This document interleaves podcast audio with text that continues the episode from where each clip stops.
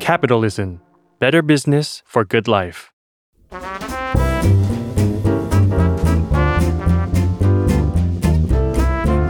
ปงนปตีธุรกิจรอบครัว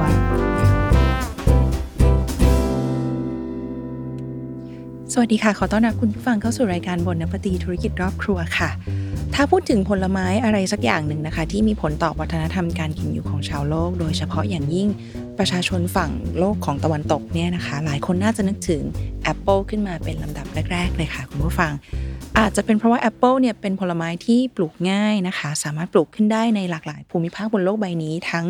จีนสหรัฐอเมริกา โปแลนด์ อิตาลี ฝรั่งเศส ตลอดไปจนถึงความ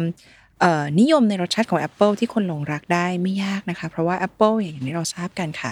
มีรส หวานอมเปรี้ยวนะคะ มีเนื้อเยอะด้วยนะ แล้วก็เป็นผลไม้ที่รับประทานง่าย คุณผู้ฟังสามารถกินแอปเปิลได้โดยแบบอยากกินเปลือกก็ได้ หรือว่าไม่อยากกินเปลือกก็ได้นะคะ อยากจะกินยังไงก็ได้ก็คือเป็นผลไม้ที่กินง่าย เพราะฉะนั้นเองนะคะ น่าจะเป็นเหตุผลที่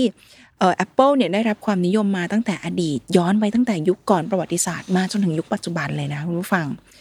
นอกจากรสชาติและรูปลักษณ์ที่อำนวยให้กินง่าย แล้วก็คนชอบได้ง่าย ๆนะคะแอปเปิลเนี่ยเป็นผลไม้ที่ราคาจับต้องได้ด้วยถูกไหมคะคุณผู้ฟัง ไม่ว่าคุณจะอาศัยอยู่ตรงส่วนไหนของโลกแอปเปิลถือเป็นผลไม้ที่มีประโยชน์เชิงโภชนาการนะคะ ถือเป็นผลไม้ที่มีทั้งไฟเบอร์ มีทั้งวิตามินซีที่สูงเนาะคนสมัยก่อนเนี่ยคุณผู้ฟังเขาก็เลยมีเขาเรียกว่ากุศโลบายนะ ในการสั่งสอนลูกหลานให้กินอาหารที่มีประโยชน์ ด้วยการดัดแปลงเอาแนวคิดเนี้ยว่าแอปเปิลเนี่ยเป็นผลไม้ที่มีประโยชน์นะ เข้าไปผูกรวมอยู่กับภาษาค่ะคุณผู้ฟัง ก็จะได้จำได้ง่าย ๆ เลยว่าเออแอปเปิลนี่คือสิ่งที่ดีนะ กินซะเยอะๆเลยก็จะโอเคเลย ตัวอย่างเช่น มีประโยคมีสำนวนหลาย ๆสำนวนนะคะ หรือว่าเป็นวลีบางวลีที่คุณผู้ฟังน่าจะเคยได้ยินผ่านหูมาบ้างนะคะ เป็นภาษาอังกฤษ อย่างเช่นสำนวนที่เขาพูดกันว่า an apple a day keeps the doctor away ได้ยินไหมอันนี้นะคะ ก็แปลเป็นไทยก็คือเขาบอกว่ากินแอปเปิลวันละผล เราก็จะไม่ต้องไปหาหมอนะคะ ก็กินแอปเปิลก็คุณหมอก็จะเราก็ไม่ต้องไปพบคุณหมอ ไม่ต้องไปไม่ต้องไปพบแพทย์เนาะถือเป็นหนึ่งความเชื่อของคนฝั่งตะวันตกที่มาในรูปแบบของประโยคสั้น ๆนะคะ หรืออีกสำนวนหนึ่งที่อันนี้ลี่ชอบมากเลยค่ะ เพราะว่ามันหวานแล้วก็โรแมนติกมากเลย เราได้ยิน วลีเนี้ยบ่อยๆ ในในเนื้อเพลง ในบทหนัง ในจดหมายรักนะคะ ในนิยายก็คือคำว่า the apple of my eyes เคยได้ยินไหมเออวลีเนี้ยคนเขาก็จะแบบใช้กันบ่อยๆว่า you are the apple of my eyes หรือว่าก็แปลว่า คือคำว่า the apple of my eyes เนี่ยเขาจะใช้เรียกคนที่เรารู้สึกว่ามีความรัก มีความเสน่หา รู้สึกเสน่หา รู้สึกหวงแหนอะไรเงี้ยนะคะ ก็ เป็นเป็นกุศโลบายอย่างหนึ่งของคนโบราณนะคะที่เขาอยากให้เรารู้สึกว่ามีความรู้สึก positive หรือมีความรู้สึกเชิงบวกกับแอปเปิลเนาะโอเคนอกจากแอปเปิลจะเป็นผลไม้ที่ได้รับความนิยมนะคะ แล้วก็แพร่หลายในการรับประทานแล้วเนี่ยเป็นธรรมดาคุณผู้ฟังของโลกใบนี้ที่มนุษย์เรามักจะสร้างสรรค์หรือว่าดัดแปลงสิ่งที่ตัวเองชอบ ให้ไปปรากฏในเมนูอาหารอื่น ๆ เพื่อความหลากหลายในการใช้สอยเนาะเราจะได้ไม่เบื่อเราจะกินแต่แอปเปิลเป็นผลผลอย่างเดียวก็ไม่ได้นะคะแอปเปิลเองเช่นเดียวกัน ถูกนำไปดัดแปลงแบบวาไรตี้มากมายนะคะ ตัวอย่างเช่น มีการเอาแอปเปิลไปทำเป็นพายเนาะพายแอปเปิลไปทำทาร์ตแอปเปิลหรือว่าบางคนก็อาจจะใส่แอปเปิลเข้าไปในสลัดอย่างตัวเลี้ยงนี้ก็ชอบนะแบบฝานแอปเปิลให้เป็นแบบเป็นชิ้นบางๆนะคะ แล้วก็ใส่ลงไปในสลัดก็เพิ่ม texture หรือว่าเพิ่มมิติให้กับจานสลัดของเรานะคะ โอเค แต่นอกจากการกินแอปเปิลแล้วเนี่ย การดื่มแอปเปิลหรือว่าดื่มน้ำแอปเปิลก็เป็นที่นิยมเช่นเดียวกันนะคะ เครื่องดื่มที่ทำจากแอปเปิลอย่างเช่นน้ำแอปเปิลเป็นที่นิยมในหมู่ของชาวโลกประชากรชาวโลกไม่แพ้กันนะคะ ด้วยรสชาติที่หวานและเปรี้ยวในคราวเดียวกัน ถ้าเกิดว่าเราได้กินน้ำแอปเปิลคุณฟังลองจินตนาการดูสิ ในวันที่อากาศร้อนๆนะคะเราก็คงจะเย็นชื่นใจไม่น้อยถูกไหม แต่อย่างที่เราทราบกันดีคุณฟังว่าการดัดแปลงพลิกแพลงแล้วก็ สร้างสรรค์สิ่งใหม่ๆ ถือเป็นพรสวรรค์ของมนุษย์เรานะคะ เพราะฉะนั้นเราไม่ได้จบอยู่แค่น้ำแอปเปิลค่ะคุณผู้ฟัง เรายังมีการดัดแปลงมากขึ้นไปกว่านั้นอีกนั่นก็คือการทำเครื่องดื่ม เอาแอปเปิลเนี่ยไปทำให้มันเป็นเครื่องดื่มแอลกอฮอล์ค่ะคุณผู้ฟัง โดยเฉพาะอย่างยิ่งในโลกของฝั่งตะวันตกนะคะเขาก็จะเป็นที่นิยมแล้วก็ชื่นชอบกันค่ะ การเอาน้ำแอปเปิลไปทำให้มันเป็นเครื่องดื่มแอลกอฮอล์เนี่ยเราเรียกเครื่องดื่มชนิดนั้นว่าไซเดอร์ค่ะคุณผู้ฟัง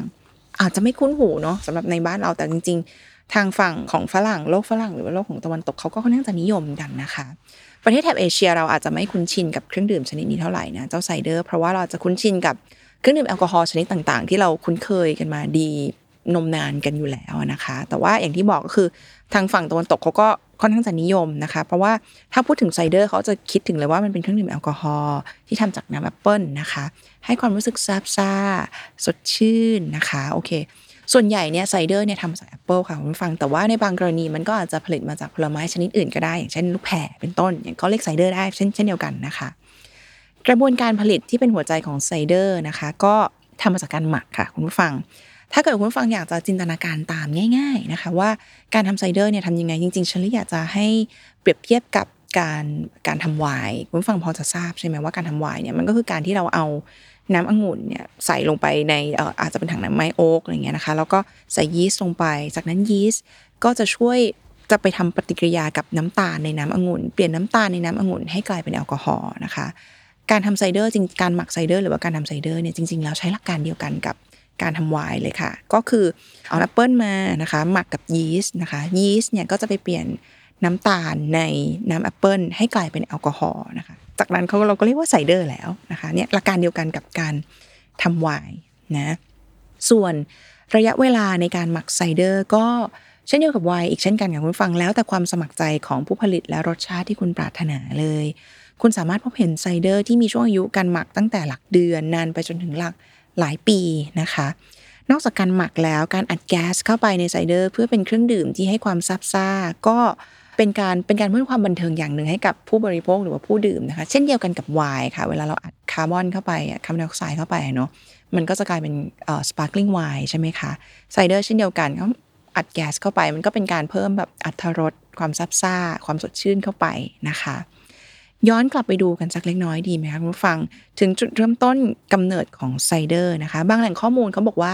ไซเดอร์เนี่ยเกิดขึ้นบนโลกใบนี้มายาวนานแล้วค่ะ ตั้งเป็นเวลาตั้ง 2,000 ปีที่แล้ว แต่ว่าบางแหล่งข้อมูลเขาก็บอกว่าเกิดขึ้นยาวนานกว่านั้นนะคะไซเดอร์ถือกำเนิดขึ้นบนโลกใบนี้ตั้งแต่ 3,000 ปีที่แล้ว คือไม่ว่าจะเกิดขึ้นเมื่อ 2,000 ปีที่แล้วหรือ 3,000 ปีที่แล้ว แต่ส่วนหนึ่งจุดจุดร่วมจุดหนึ่งนะคะ ที่ทุกแหล่งข้อมูลมีร่วมกันก็คือเขาก็จะบอกว่าไซเดอร์เนี่ยเป็นเครื่องดื่มโบราณที่เกิดขึ้นบนโลกใบนี้มานานแล้วตั้งแต่ก่อนยุคคริสตศักราชนะคะโอเคแล้วไซเดอร์ตกลงไซเดอร์เกิดขึ้นตอนไหนกันแน่บนโลกใบนี้นะคะ ก็เชื่อกันว่าค่ะมีความเชื่อกันว่า ไซเดอร์เนี่ยเกิดขึ้นมาตั้งแต่ยุคของจักรวรรดิโรมัน Roman Empire นะคะในยุคของจูเลียสซีซาร์ช่วงที่จูเลียสซีซาร์เป็นแม่ทัพนะคะจุดเริ่มต้นเนี่ยอยู่ที่ประมาณช่วงเอ่อ55 ปีก่อนคริสตศักราชนะคะขณะที่กองทัพของจูเลียสซีซาร์เนี่ยเดินทางมายังบริเตนมายังอังกฤษนั่นเองนะเมื่อทหารของซีซาร์ได้ชิมกับเครื่องดื่มของคนพื้นเมืองบริเตนที่มีรสชาติหวานอมเปรี้ยว แถมมันยังเป็นแอลกอฮอล์ด้วยนะคะ คือทำให้มึนมึนเมาได้นะคะ ทหารของจูเลียสซีซาร์ก็เกิดความรู้สึกชอบอะคือทั้งหวานทั้งเปรี้ยวแล้วก็ทำให้เมาด้วยนะคะ ก็เลยติดใจนำพาเอาไซเดอร์เนี่ยกลับไปยังโรมันด้วยค่ะคุณผู้ฟัง จากนั้นไซเดอร์ก็เป็นเครื่องดื่มที่แพร่หลายในยุโรปตั้งแต่นั้นมานะคะ เพราะว่าผ่านการนำพาและการเดินทางของกองทัพของจูเลียสซีซาร์ไปยังพื้นที่ต่างๆ ในยุโรปนะคะ โอเค อาจจะเพราะด้วยคุณสมบัติส่วนตัวของไซเดอร์นะคะ ที่มีรสชาติที่อร่อยอร่อยดื่มแล้วชื่นใจอย่างที่อย่างที่ได้บอกคือ ดื่มแล้วก็ทำให้มึนเมาได้ด้วยนะคะ ก็จึงเป็นเป็นที่นิยมทำให้ไซเดอร์เนี่ยเป็นเครื่องดื่มที่เป็นที่นิยมนะคะ ในในหมู่คนยุโรปนะคะพูดถึงความนิยมในการผลิตไซเดอร์ที่แพร่หลายในยุโรป เราจึงมักนึกถึงในปัจจุบันนะฟังแล้วก็มักจะนึกถึงอังกฤษ ฝรั่งเศส หรือว่าสเปนทั้งตอนเหนือ แล้วก็ไอร์แลนด์นะคะ ในช่วงยุคศตวรรษที่ 18ถึง19เนี่ยคุณผู้ฟังทราบไหมคะว่าไซเดอร์เคยถูกใช้เป็นค่าแรงในการจ้างแรงงานให้กับชาวไร่ชาวนาในอังกฤษอีกด้วยนะคะ นั่นก็คือเวลาที่เราจ้างชาวไร่ชาวนาเขามาทำงานให้กับเราเนี่ยถ้าเกิดว่าเราไม่จ่ายเขาเป็นเงิน เราก็สามารถจ่ายเขาเป็นไซเดอร์ก็ได้นะเออเพราะฉะนั้นจากข้อมูลนี้เราจึงเห็นว่าไซเดอร์เป็นเครื่องดื่มที่ได้รับความนิยม จนแทบจะเป็นเครื่องดื่มที่ถูกบริโภคกันจนเป็นปกติของคนฟากฝั่งตะวันตกของโลกใบนี้ไปแล้วนะคะ ในศตวรรษที่ 21 ในยุคนี้ค่ะ ยุคที่เชลี่อาจจะเรียกว่ายุคนี้เป็นยุคที่โลกของเราเนี่ยดูแคบลงแล้วก็หมุนเร็วขึ้นกว่าทุกทีนะคะ เพราะว่าไม่ว่าจะมีอะไรเหตุการณ์อะไรก็ตามเกิดขึ้นบนโลกใบนี้ เราสามารถรู้มันได้ในทันทีในเสี้ยววินาทีเลยนะคะ จากอินเทอร์เน็ตของเราเองเนี่ยนะคะด้วยเทคโนโลยีต่างๆ การสื่อสารของเราที่รวดเร็วยิ่งขึ้นนะอาหารและเครื่องดื่มมากมาย ถูกสร้างสรรค์ให้แปลกใหม่ มีเมนูอาหารต่างๆนานามากมายเกิดขึ้นบนโลกใบนี้ค่ะคุณผู้ฟัง แต่ไม่ว่าจะเป็นการนำวัตถุดิบแปลกใหม่มาทำอาหารอะไรก็แล้วแต่นะมีเมนูอะไรต่างๆนานาเกิดขึ้นบนโลกใบนี้มากมายก็แล้วแต่ แต่ไซเดอร์ก็ยังคงยืนหยัด แล้วก็ยังเป็นที่นิยมได้ในหมู่ คนที่นิยมความสดชื่นจากน้ำผลไม้ แล้วก็เป็นแอลกอฮอล์ด้วยค่ะ ก็วันนี้ก็เป็นคอนเทนต์ที่เชลี่ก็เลือกสรรมาเล่าให้คุณผู้ฟังฟังนะคะ รับกับอากาศร้อนๆในบ้านเราในตอนนี้นะคะ ฝากติดตามรายการบนนปตีธุรกิจรอบครัวได้นะคะ กช่องทางของ s ซ l m o n Podcast และ Capital ในทุกวันพฤหัสบดีค่ะสำหรับวันนี้บนนปตีนะคะ